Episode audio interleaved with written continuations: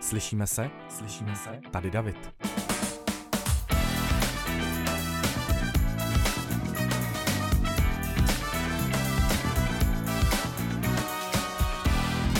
Asi každému z nás se někdy stalo, že se na internetu chytil do nějaké pasti. Někdo to včas poznal a utekl, ale někdo si pěkně zavařil a třeba se nechal i obrat o peníze. Asi každý z nás se alespoň na chvilku začetl do nějaké zprávy na internetu, která ho naštvala, začal agresivně reagovat a potom později zjistil, že to v podstatě není pravda. Ale spousty dalších lidí mezi tím té stejné zprávy uvěřili. Jak využít internet jen ve svůj prospěch a blaho, vzdělávání, jak se nenechat obtěžovat, podvádět a nachytávat. O tom bude dnešní podcast Slyšíme se. Hostem bude bezpečnostní expertka z programu Buď Safe Online Julia Šimaňská. Slyšíme se? Julie, vítej ve studiu Radost, ahoj. Děkuji, děkuji za pozvání a těším se na dnešní konverzaci. Já tak, já si o to slibuju, že dneska dáme spoustu praktických rad, nejenom v podstatě pro děti, protože Buď Safe Online je především o dětech, nebo začal jako program pro děti, ale taky pro primární cílovou skupinu tohoto podcastu, což jsou rodiče a taky maminky s dětmi. Takže uh, jsem natěšený, že se toho hodně dozvím i já sám. A jak jsem zmínil, tak já začnu právě uh, těmi dětmi. Mě totiž zaujal jeden údaj, který ty si zmiňovala na nějaké konferenci v roce 2019, kde si měla souhrná data a zmiňovala tam, že v podstatě ten váš program Buď Safe Online se začíná Eh, věnovat už dětem od 9 let, přestože všechny sociální sítě jsou oficiálně pro děti dostupné až od 13 let. Znamená to, že tenhle ten věk, ta hranice 13 let je pouze virtuální a realita je někde úplně jinde? Realita je určitě někde jinde. My jsme tehdy dělali výzkum eh, mezi dětma, takže samozřejmě ta cílová skupina eh, byla zahrnutá i ta mladší a ptali jsme se právě na to, v kolika začali používat sociální sítě, jaké sociální sítě používají, případně jaké jiné platformy. A zjistili jsme, že děti ve věku 9 až 13 let používají v průměru tři sociální sítě nebo i e, více dokonce. Jo? Takže v podstatě e, pod tu stanovenou hranici na tom internetu jsou téměř eh, všichni. Někdo pasivně, někdo třeba jenom sleduje eh, TikTok nebo YouTube nebo prostě používá nějakou více pasivní, respektive on vystupuje nebo ona vystupuje více pasivně na, to, na této platformě, ale je to, je to běžná věc. Takže myslím si, že počítat s tím, že naše děti budou online až jim to povolí zákon, eh, je nesmysl. Dokonce v České republice děti pod 15 by neměly používat ani Facebook, ani Instagram, což je v souladu s posledním eh, zákonem o sdílování osobních údajů, takže děti by měly mít souhlas rodičů do 15, aby vlastně na těch sociálních sítích mohly eh, vystupovat, což samozřejmě nedělá nikdo. A pojďme na to koukat tak, jaká je realita. Eh, to znamená vlastně brát to, že ty děti začínají na sociálních sítích, začínají hrát online hry mnohem dřív, než je to oficiálně povoleno a spíš je k tomu jakoby doprovázet, pomáhat jim eh, fungovat na těch sociálních sítích bezpečně, komfortně, aby se učili eh, vlastně používat je ve svůj prospěch pozitivně. Zákaz rozhodně nic neřeší. To je taky velký téma. Eh, takže určitě, eh, určitě je to tak, no. Já chápu ten směr toho programu, že kopíruje realitu, to je naprosto v pořádku, jenom mě vlastně jako zaráží to, že uh, se rodiče musí tím pádem oficiálně podílet na takovém trošku podvodu, protože mm. by neměli ty děti pustit vlastně dřív než těch 15, 13, 13 letech, ale jak říkáš, je to možná lepší řešení, než tomu nechat volný průběh a nechat ty děti to dělat jaksi za zády. Určitě, respektive ano, přesně tak. Ono většinou ten eh, plošný zákaz, ne, prostě do 13 na sociálních sítích nemůžeš fungovat, prostě nebude fungovat. Ty děti najdou způsob, jak to obejít a většinou eh, pokud je to jakoby proti eh, toho, tomu rozhodnutí toho rodiče, tak v případě, když nastane jakýkoliv problém, což rychleji nebo později nastane, to nemusí být nějaká extrémně závažná situace, ale může to být eh, problém s tím, že někdo, někomu vlastně bude odcizen účet, někomu eh, bude někdo třeba nadávat, eh, bude mít problém trošku s nějakou eh, kyberšikánou nebo bude to mít eh, náběh na kyberšikanu. E, v případě, když to dítě bude mít plošný zákaz používat sociální sítě, tak poslední věc, kterou udělá, bude to, že přijde za tím rodičem, protože má to už a priori zakázáno a vlastně e, nebude se na toho rodiče obrácet s pomoci. Takže tímto a absolutně je ne. Na problém. A je zaděláno na problém. Přesně tak. Takže proto je mnohem lepší to dělat e, společně s těma dětma, zakládat ty profily, ukázovat, jak si můžou eh, nějakým způsobem omezovat eh, nastavení soukromí, jak si můžou správně zabezpečit ten profil, jak si nastavit dvoufázové ověření, to jsou takový úplně ABC vlastně té online eh, bezpečnosti.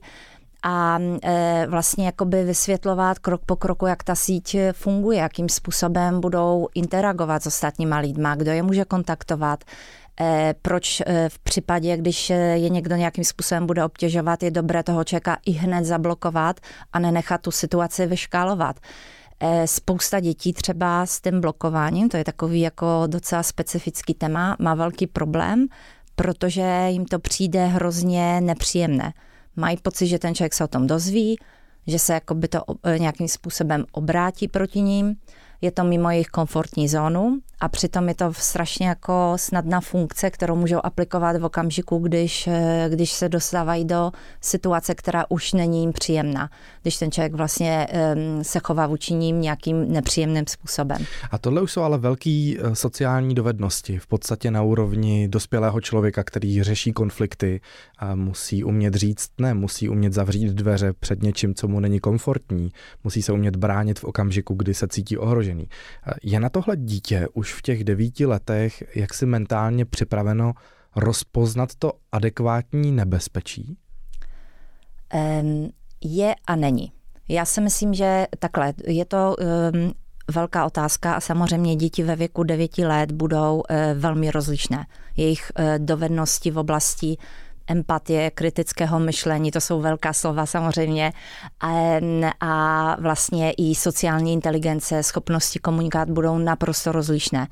E, takže je těžko srovnávat vlastně všechny nebo házet všechny do skupiny, je tomu dítěti 9 a vlastně je nebo není připraveno. Je to velice, velice individuální, takže si myslím, že ten rodič by měl primárně posoudit, jakým způsobem to dítě je celkově vybaveno, pokud jde o takové ty základní kompetence, eh, které jsem před chvíli zmiňovala, což je ta empatie eh, a tak dále. A vlastně od toho se trošku odpíchnout, jak to dítě pustit do toho online světa, protože v tom online světě sice vládnou nějaký specifický pravidla, ale když eh, dáme na ten selský rozum, tak tam je celá řada dovednosti, které potřebujeme v tom reálním světě, eh, dovednosti v oblasti komunikace, dovednosti v oblasti empatie eh, a schopnosti právě poznávat, co je nebezpečné, co není, kde je to podvod, kde tomu můžu věřit a tak, což vlastně potřebujeme i v tom reálním životě. Tak jak děti učíme vlastně nenastupovat do auta s někým cizím, tak úplně stejné pravidlo platí online, nebav se s někým, koho neznáš. A teď se vrátím jako více konkrétně k té tvojí otázce. Eh, já si myslím, že je to, mm, je třeba se fakt udělat také trošku eh, emocionální audit s tím dítětem, trošku si posoudit, jak je na to připravené, není připravené a dle toho vlastně postupně začínat. Třeba eh, na začátku ty rodiče můžou eh, povolit eh, nějakou sociální síť, která, ve které to dítě bude pouze komunikovat a pouze s nějakou skupinou kamarádů ze školy. Typický WhatsApp nebo Viber. Může to být Facebookový Messenger. Eh, jestli tady smím říkat teda no, jasně, ty názvy, jo? naprosto otevřeně. Jo. E, a vlastně vytvořit si tam nějaký uzavřené skupinky, kde vlastně bude to bezpečné prostředí, kde bude komunikovat pouze s příbuznýma nebo s dětma, které to dítě zná.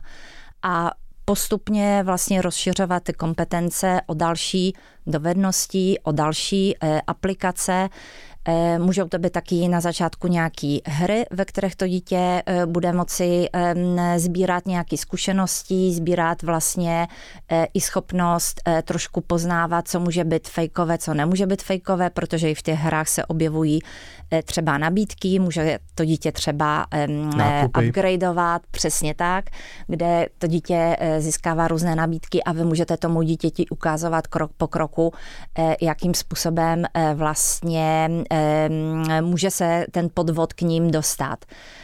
protože ty podvody se šíří vlastně všemi způsoby, šíří se na sociálních sítích, právě hodně na těch četech, Eh, hodně ve hrách, takže je to takový eh, prostředí, ve kterém eh, krok po kroku můžete to dítě nějakým způsobem vést k tomu, aby začínalo trošku kriticky přemýšlet, že nevždycky každá úžasná nabídka Eh, je ta prava, že nevždycky, když dostanou eh, odkaz eh, typicky na sociálních sítích takový to kolující, mrkní na to video si v ním, jo, kde, kde prostě máte chuť i hned si zkontrolovat, co je tam za obsah, že to jsou věci, u kterých by měl si dát stopku, zamyslet se, jestli opravdu v tom videu může být ono, když vlastně nikdy žádné video nenatáčelo, třeba, mm-hmm. nebo když eh, tomu dítěti někdo nabízí, mm, nevím, vybaxy do Fortniteu, které obvykle že jo, eh, něco stojí a najednou může získat zdarma, tak je to jasný podvod. Jo, takže na to to dítě, to dítě musíme připravovat postupně a takhle kroček po kročku, kručku, teda můžeme vlastně tyto dovednosti v tom dítěti pěstovat a budovat. Co je aktuálně teď v roce 2022 takovou nejpalčivější, nejvíc hořící hrozbou, eh, která číhá na děti v online prostoru? Je to stále obyčejná kyberšikana nebo už něco sofistikovanějšího? I ta kyberšikana není obyčejná, určitě. Já si myslím, že spousta věcí se změnila v době pandemie, protože na tom onlineu nebo v online prostředí jsme začali trávit mnohem víc času a e, spousta dětí, které se mohly výdat normálně fyzicky ve školách, e, vlastně přesunuli ty vztahy pouze do toho online prostředí. A to už je trošku nebezpečné, protože jakmile mm, tam začne ta kyberšekana, začne vlastně jakýsi problém, tak ten problém nemůžete nějakým způsobem konfrontovat v tom offline světě. Jo, ono, ta kyberšekana je taky v tom zákeřná, že vlastně neustává. Jo, ona může pokračovat neustále. A když ty děti byly hodně dlouho uzavřené, nemohly se vidět ze spolužáky, tak vlastně tam mohlo docházet k tomu, že ta kyberšikana eskalová vlastně jako hodně intenzivně a to mohl být obrovský problém, protože ty děti neměly příležitost se konfrontovat s tím, kdo je šikanoval a vlastně společně ze spolužáky to nějakým způsobem probrat v tom reálním světě. Takže tam eh, si myslím, že to, to je problém, který je určitě palčivý. Eh, z hlediska takové mm, strikté online bezpečnosti bych řekla eh, veškeré phishingy, skemy, tak ta doba, kdy jsme byli online víc, eh, byla naprosto ráj pro online podvodníky a viděla jsem snad už eh, všechny druhy podvodů, které vlastně cílí na eh, nejvíce zranitelné skupiny, kde si říkáte, kdo může podvádět vlastně důchodce, kdo může podvádět eh, nemocnice, kdo může vlastně zkoušet podvádět neziskové organizace vlastně ty hranice neexistují. No, jako jo? v reálným kriminálním životě. Tam jako taky reálním, hranice neexistují. Mm-hmm. Co, eh, kdo a proč vlastně posílá třeba hm, ty zprávy ahoj, pošli mi svoje telefonní číslo. A co když ho pošlu? Co se stane? ta motivace může být rozmanitá. Jo? Dnes, zrovna včera jsme to řešili s kamarádkama, protože jsme řešili jeden podvod, který tady um, nedávno byl odhalen českou policii. Eh, ten cíl eh, spíš na dospělé a byl to vlastně muž, který se vydával za ženu a na e, různých seznamkách se seznamoval se, e, s mužema a vlastně nabízel, že první rande e, proběhne v prostředí swingers party. Mm-hmm. Jo, a vlastně požadoval, eh, aby to rande nebo mm, tu účast v této akci eh, ten eh, budoucí partner eh, uhradil. A tento způsobem vytáhli z lidí přes eh, pár milionů českých korun. Uh. Eh, takže E, a řešili jsme to, tady se vracím k té otázce, řešili jsme to, jestli je to organizovaný zločin, nebo je to prostě nějaký jednotlivec, psychopat, který vlastně e, z toho těží e, jednak ty prostředky, ale i nějakou e, perverzní radost, že někoho může natáhnout. Já si myslím, že oba dva scénáře jsou úplně stejně realistické A většinou je ta motivace je získávat buď osobní údaje nebo informace o té oběti, tak aby tyto informace se mohly nějakým způsobem prodávat dál, respektive šířit dál. Eh, spousta dětí se domnívá, že třeba jejich účet na sociálních sítích nemůže být eh, obětí právě takového útoku, protože nikdo nebude mít zájem o účet na Instagramu, které má 100 odběratelů tomu takhle není. Jo, ty podvodníci necílí jenom na velké hvězdy, velké celebrity z obrovským množství sledovatelů, a to proto, že ty lidi většinou eh, ty účty získají zpátky, to jsou eh, ověřené účty, které vlastně Instagram nebo Facebook vrátí těm uživatelům ale právě cílí na ty menší účty. Ty účty se potom třeba následně předělávají a nabízí velmi často pornografický obsah. Eh, v tom bio můžete nám dát odkaz, zmíníte pár fotek a potom vlastně fungují jako botí, kteří vlastně sdílí masivním způsobem na sociálních sítích jakýsi um, to jsou erotický... takové ty slečny, co tam píšou do těch komentářů, proč všichni muži po zhlédnutí mého videa odcházejí na záchod. Přesně tak. A potom třeba pro ty děti je to docela drama, protože hmm. eh, oni najednou, eh, najednou dostávají spoustu zpráv, co se stalo s tvým účtem, koukni, jakou máš tam fotku a to dítě nemá nad tím žádnou kontrolu a e, tímto způsobem vlastně se potom jako i hrozně stydí ve třídě, protože že on někdo si myslí, že se samo předělal takhle ten e, profil, takže je to taková jako velmi nepříjemná situace. A ta motivace, jak jsem říká, většinou finanční, většinou se to prostě prodává e, a prodávají se i úplně pidí malinkaté účty. Já jsem se vlastně tou první otázkou ptal na celkem konkrétní věc, možná to z toho tak nevyznělo, mm-hmm. ale eh, velkým trendem teď speciálně na Instagramu je, že ti z běžného uh, účtu, který nevypadá jako napadený, máš tam i konverzaci, historii s tím člověkem, najednou přijde zpráva, ahoj, pošleš mi svoje telefonní číslo a já teda samozřejmě vím, že na takovou zprávu já neposílám svoje telefonní číslo, navíc jako moje je vygooglovatelný teda, jo, ale, um, ale i tak, uh, jak se to stane, že vlastně někdo může prostřednictvím ně, něčího účtu poslat zprávu a ten člověk je stále aktivní na svém profilu a nemá vůbec kontrolu nad tím, že z jeho účtu odesílají tyhle ty zprávy.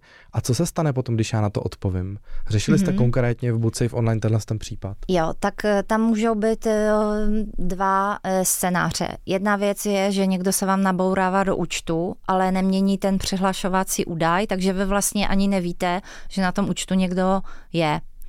Eh, nejlepším eh, a nejjednodušším způsobem je mít nainstalované dvoufázové ověření, eh, což je vlastně takový ten kód, který se vygeneruje potom, když zadáte to své přihlašovací údaje a je to docela těžké obejít. Eh, dvoufázové eh, ověření je taky nabouratelné, to neznamená, vlastně mm, je to ale furt ten nejlepší způsob, jak se chránit. Takže ten, ta první varianta je to, že vlastně někdo se ti do toho účtu nabourává a vlastně předstírá tebe a vydává se za tebe a komunikuje s tebou.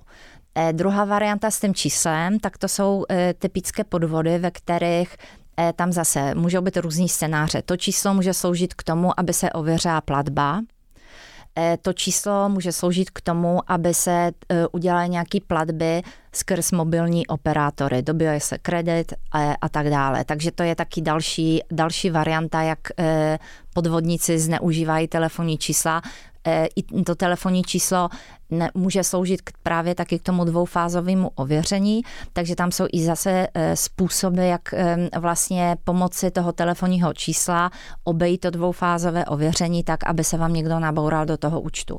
Už to vyžaduje trošku jasný. technologické znalosti, ale je to i ta možnost. Pojďme teď dát pár rad rodičům, jejichž děti žadoní, že chtějí vstoupit na Instagram, Facebook, být součástí komunity na TikToku.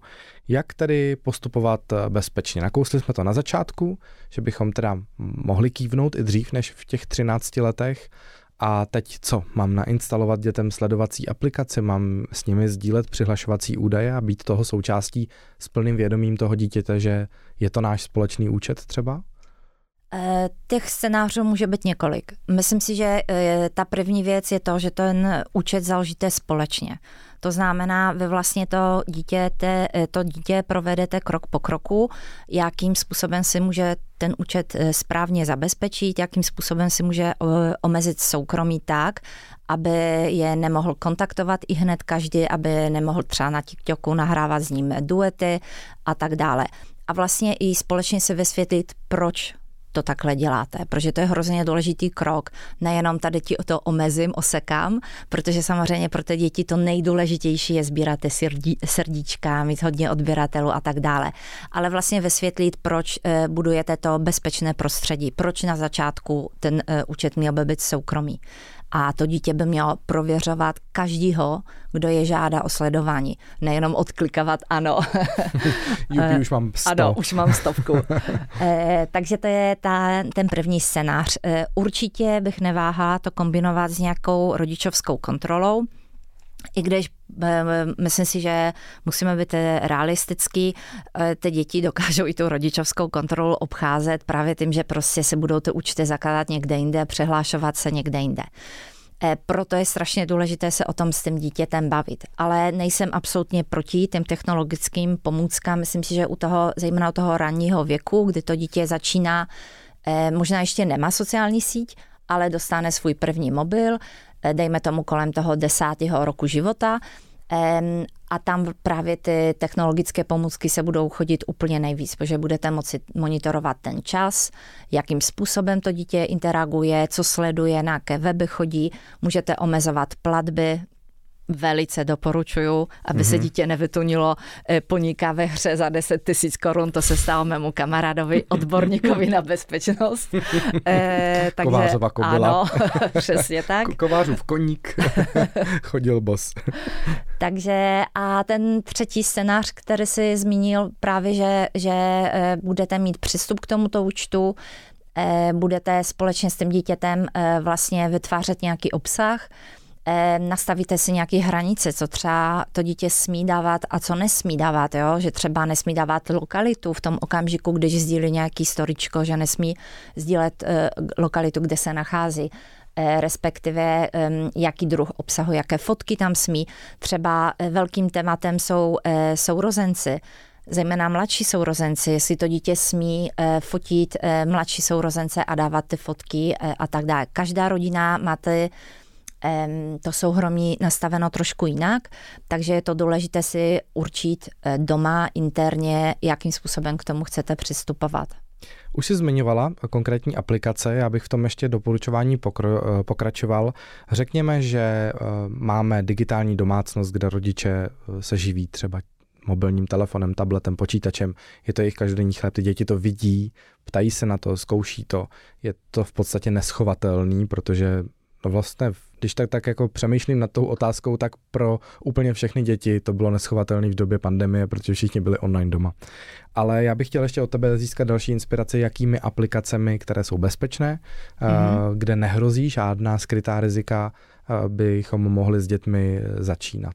Já bych se možná, eh, tady neřeknu konkrétní aplikace, ale řeknu spíš jakoby konkrétní postupy.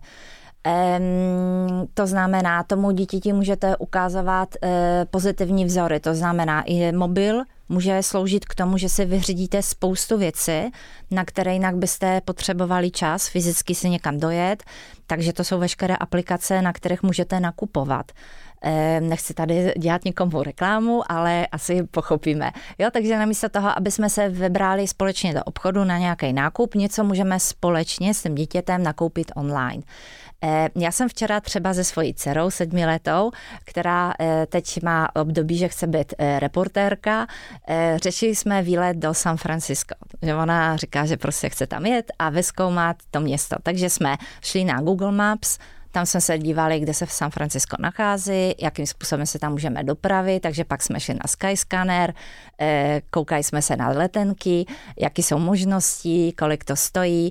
Eh, potom jsme se dívali na booking, že jo? dívali jsme se na to, jakým způsobem si můžeme zabukovat hotel a jak eh, můžeme se podívat na to hodnocení, který hotel je pěkný, jakým způsobem hodnotí ostatní uživatele. Jo, takže jsme tam vlastně rovno vyzkoušeli celou řadu praktických, pardon, celou řadu praktických praktických dovedností, které ji vlastně vedly k tomu, aby se něco o tom městě dozvěděla. Pak jsme si samozřejmě googlili to město, největší atrakce, ona si udělala nějaký seznam a už měla nějaký plán, co, co vlastně bych chtěla eh, dělat, když tam pojedeme. Jo, takže to bylo vlastně, my jsme šli skrz webové rozhraní, skrz eh, jednotlivé aplikace, které jsem zmínila a takhle jsme udělali nějaký jako poznávací túru, tu virtuální turu. To může být třeba jedna to jako z těch super cest. vzdělávací prostě program tohle. Hm? Ano. Eh, takže nechci tady jako zabřehnout do konkrétních, eh, do konkrétních právě aplikací, ale spíš do těch postupů, že vlastně můžete si sednout a společně ukázat, v, mm, jakým praktickým způsobem ty digitální nástroje můžete využít k tomu, abyste si naplánovali právě cestu, nákup nebo věci, které jinak vám zaberou strašně moc času. A zjednodušili si a život. zjednodušili si život. Mhm. Kdo by měl ale správně ty děti učit postupovat, protože teď se tady bavíme o nějaké ideální představě, ale realita je taková, že ne každý rodič je sám v podstatě media, ne mediálně, ale digitálně gramotný. Spousta rodičů se nachytává taky na falešné zprávy, ostatně nemusíme chodit daleko, žijeme v době pandemie, kdy ty mm, falešní zprávy žijou svým vlastním životem a, a spousta lidí ani nedokáže rozklíčovat, jestli zrovna tenhle web je ta důvěryhodná fontána zdrojů nebo není. Je v tomhle tom české školství vůbec jako na dobrý úrovni? Počítá s tím, že už jsme v, digit, v digitální době, že to musí být součástí té gramotnosti dětí? Je to eh, velmi delikátní záležitost. Vím, že eh, ministerstvo školství připravilo eh, nový program, který je doporučovaný školám v oblasti právě digitálních dovedností a vzdělávání digitální gramotnosti. Ono je to samozřejmě otázka, jak ty školy to budou využívat nebo nebudou využívat. Je to velice individuální. Z, našeho, z naší zkušenosti z Buď Safe Online, eh, kdy jsme jezdili po školách a dělali jsme přednášky ještě v té prepandemické době, tak opravdu je to škola od školy. V některých školách třeba tu prevenci má na starosti eh, metodik prevence, i vlastně eh, ta prevence v oblasti digitální bezpečnosti spadá do jeho kompetenci. V některých školách je to učitel informatiky. Používají různý zdroje co si myslím, že v České republice eh, výtečné, je množství zdrojů. Existuje portál e-bezpečí, existuje samozřejmě náš program mm-hmm. Buď Safe Online, eh, existuje celá řada pomůcek, pak je pro středoškoláky jeden svět, na školách má taky program, vzdělávací program, takže je celá řada materiálů a pomůcek, které můžou fungovat pro ty učitele. Je to potom otázka těch učitelů, těch ředitelů, kolik na to vyhradí toho času a toho prostoru. Takže je to velmi individuální. Slyšíme se? Ten váš projekt vznikl v Avastu, vy jste dokonce i angažovali eh, Jirku Krále, eh, který v podstatě byl takovým ambasadorem nebo jezdil s tebou po těch přednáškách, jsem sledoval vlastně i, ty, i ta videa, která jste točili, přišlo mi to vlastně jako fajn a tam jsem vlastně směřoval i tou mojí otázkou, protože mi přišlo, že eh, soukromí společnosti v rámci nějaké svojí společenské odpovědnosti v tomhle suplují, suplují ten stát, že, že školy nemají prostě předmět digitální gramotnost, přestože už by deset let dávno měl být na programu a, a nebo by měl být součástí nějaké společenské, společenské výchovy.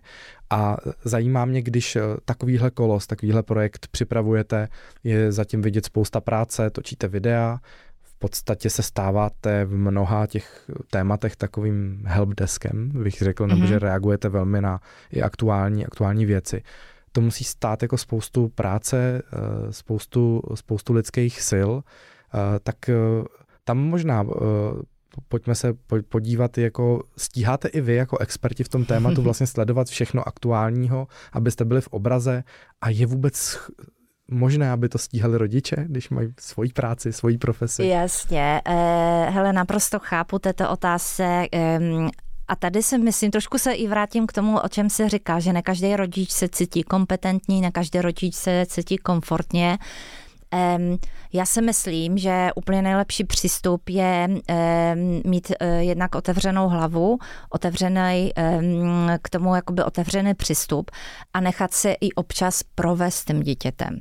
Jo, provést tím, co to dítě v tom digitálním eh, světě baví, eh, proč hraje některé Otočit hry. To. Nechat Otočit se poučit to. Ano. a zkontrolovat to. Ano, mhm. protože um, jednak, protože my nebudeme v životě stíhat to, co stíhají naše děti online. To si můžeme říct si na rovinu. Nikdy nebudeme tak eh, kompetentní na TikToku, eh, nikdy nebudeme hrát tak dobře online hry, eh, nikdy nebudeme prostě takhle rychlí, eh, protože jsme o těch 20-30 let eh, za nima a to je v pořádku. A myslím si, že jeden z těch velmi praktických způsobů, jak s tím dítětem vlastně začít mluvit o tom prostředí, je to, že si třeba řekněte, hele, pojďme si zahrát Minecraft nebo jakoukoliv hru to dítě hraje. O víkendu najdeme si prostě hoďku nebo dvě a věřte mi, to dítě bude nadšené, když bude si moci zahrát s tím rodičem. Nebo když prostě řekněte si, hele, můžeš mi ukázat, kteří influenceři tě teďko baví, můžeme se mrknout společně na jejich videa, na jejich obsah a tím způsobem vlastně vytváříte prostředí, bezpečné prostředí, ve kterém se můžete bavit. Akorát, upozorňuju, je hrozně důležité, abyste rovnou nešli do nějaké kritiky a rovnou nenaskočili do toho, to nebudeme sledovat, že jo, e, tady je to bláznivý obsah a tak dále. Zkuste být fakt otevřený a to může být ten jakoby eh, způsob, jak můžete vlastně začít se bavit o tom, co to dítě dělá online a zároveň jako dospělý člověk máte větší kompetence v oblasti toho kritického myšlení, v oblasti právě toho, abyste poznali, co může být třeba fake, že když ten influencer třeba tím dětem tlačí spoustu produktů, věci, které by to dítě si mělo kupovat, eh, tak to můžete nějakým způsobem eh, hezky probrat. Jo? A to je právě ta dovednost, které, kterou může přinést do toho vztahu ten rodič. Takže nebat se eh, toho, že nebudete eh, vždycky eh, sledovat a znát všechny informace. A vrátím se ještě jenom k tomu Buď Safe Online. Určitě i my občas získáváme od dětí informace, co momentálně eh, fičí v uvazovkách, eh, jaký podvody, co je nejpopulárnější, to nám ty děti reportují. My tam máme úžasnou komunitu, teďko tuším kolem, eh, kolem 30 tisíc dětí na Instagramu. Takže i těm rodičům doporučuji, aby se nás sledovali, protože tam každý den dáváme praktické typy, praktické informace o tom, co momentálně na českém internetu, na slovenském internetu funguje, nefunguje, na co byste si měli dát pozor, takže eh, je to skutečně takový Já trošku jsem nedávno sdílel váš příspěvek, eh, kde jste radili, jak si vypnout označování, aby eh, člověk nesoutěžil každý den o tolik fanů Dyson. takže... tak momentálně je druhá varianta a je to ta stejná slečna s iPhonem, jo? takže Tam je jsem to... viděl nějaký kluky s iPhonama, tak je toho hodně. Um, Bavili jsme se už o té pandemii, ještě mm-hmm. jeden pohled bych chtěl nabídnout k tomuhle tématu. Co se v, ve světě bezpečnosti na internetu právě během pandemie změnilo, protože e, děti se učily online, byly u počítačů více, i rodiče byli více, tím pádem měli méně času na kontrolu, protože se věnovali svému zaměstnání a Zajímá mě, jaká nebezpečí, kromě teda těch všech eh, podvodů, přibyla, protože eh, ještě jednou se vrátím k té konferenci v roce 2019 a k těm číslům. Eh, ty jsi tam totiž uváděla, že přes 70% dětí zná většinu svých kontaktů na sociálních sítích, což mi přišlo jako skvělá informace. To bych v podstatě byl spokojený, že to je jenom komunikační kanál s někým, koho už dobře znají. Ale platí to i dnes po té pandemii? Mm. E, nemám na to takový data, takový výzkum ještě neproběhnul, ale domnívá bych se, že ne, že samozřejmě počet známých z toho online prostředí, které ty děti eh, poznaly skutečně online, eh, se navyšil výrazným způsobem a to proto, že zejména tady v České republice opravdu ten lockdown trval nesmírně dlouho a eh, děti vlastně hledaly nějakou sociální interakci.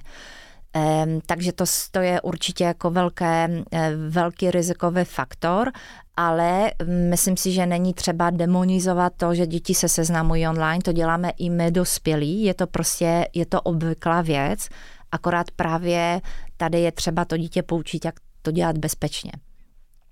Eh, takže to je jedno, jedno velký téma.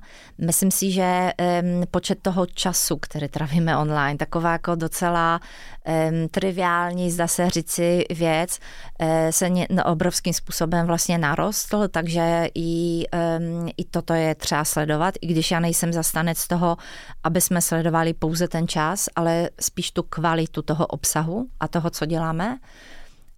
Ale to je věc, která může být riziková, zejména u dětí, které jsou více senzitivní na nějaké závislosti, eh, kde vlastně jim eh, je pro ně náročnější ten mobil nechat stranou a vrátit se do toho offline eh, světa.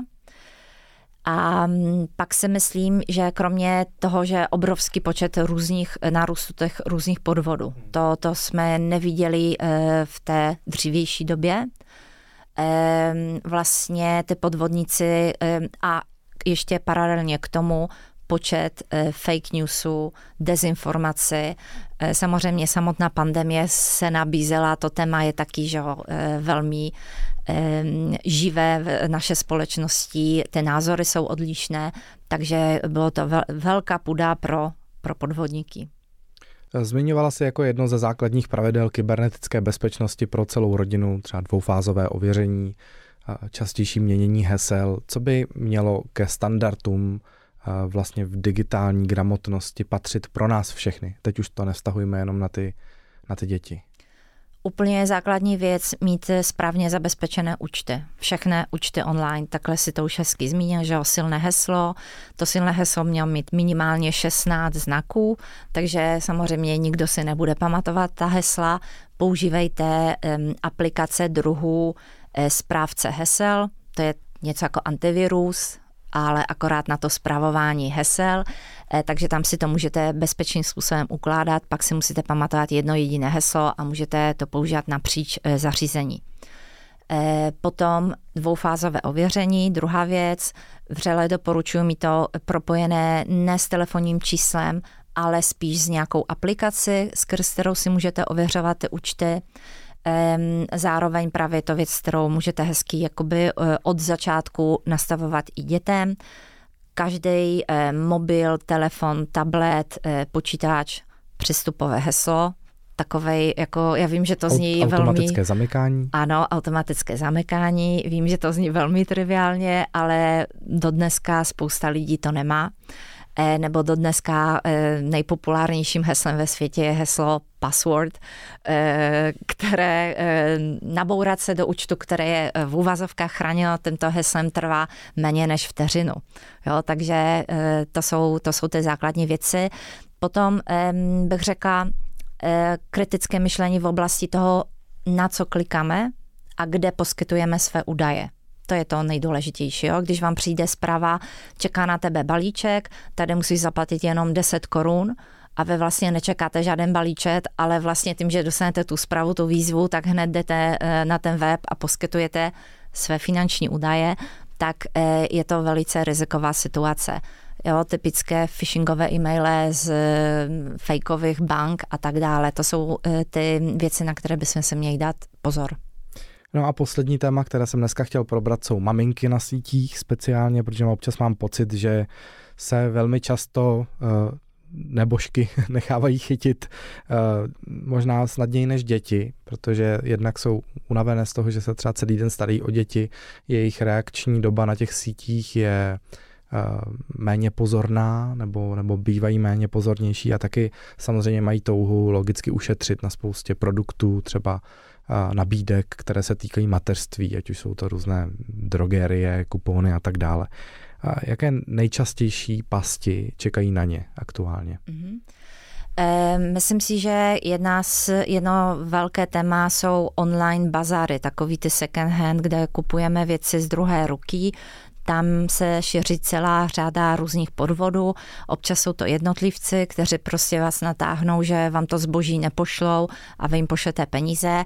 Občas jsou to více jako organizované tematické věci, kde vlastně eh, nedávno jsem narazila na takový podvod, kde po vás někdo chtěl že vám pošle DPDčko, ale že vy jste vlastně měli za to jako DPDčko nějak zaplatit. Už teď jako nepamatuju přesně eh, celý, celý schéma. Každopádně takový ty věci, kde vy vlastně někomu něco posíláte a ten člověk po vás chce nějaký informace, údaje o vašem, vaše kreditní kartě, samozřejmě je nesmysl, tam cesta nevede.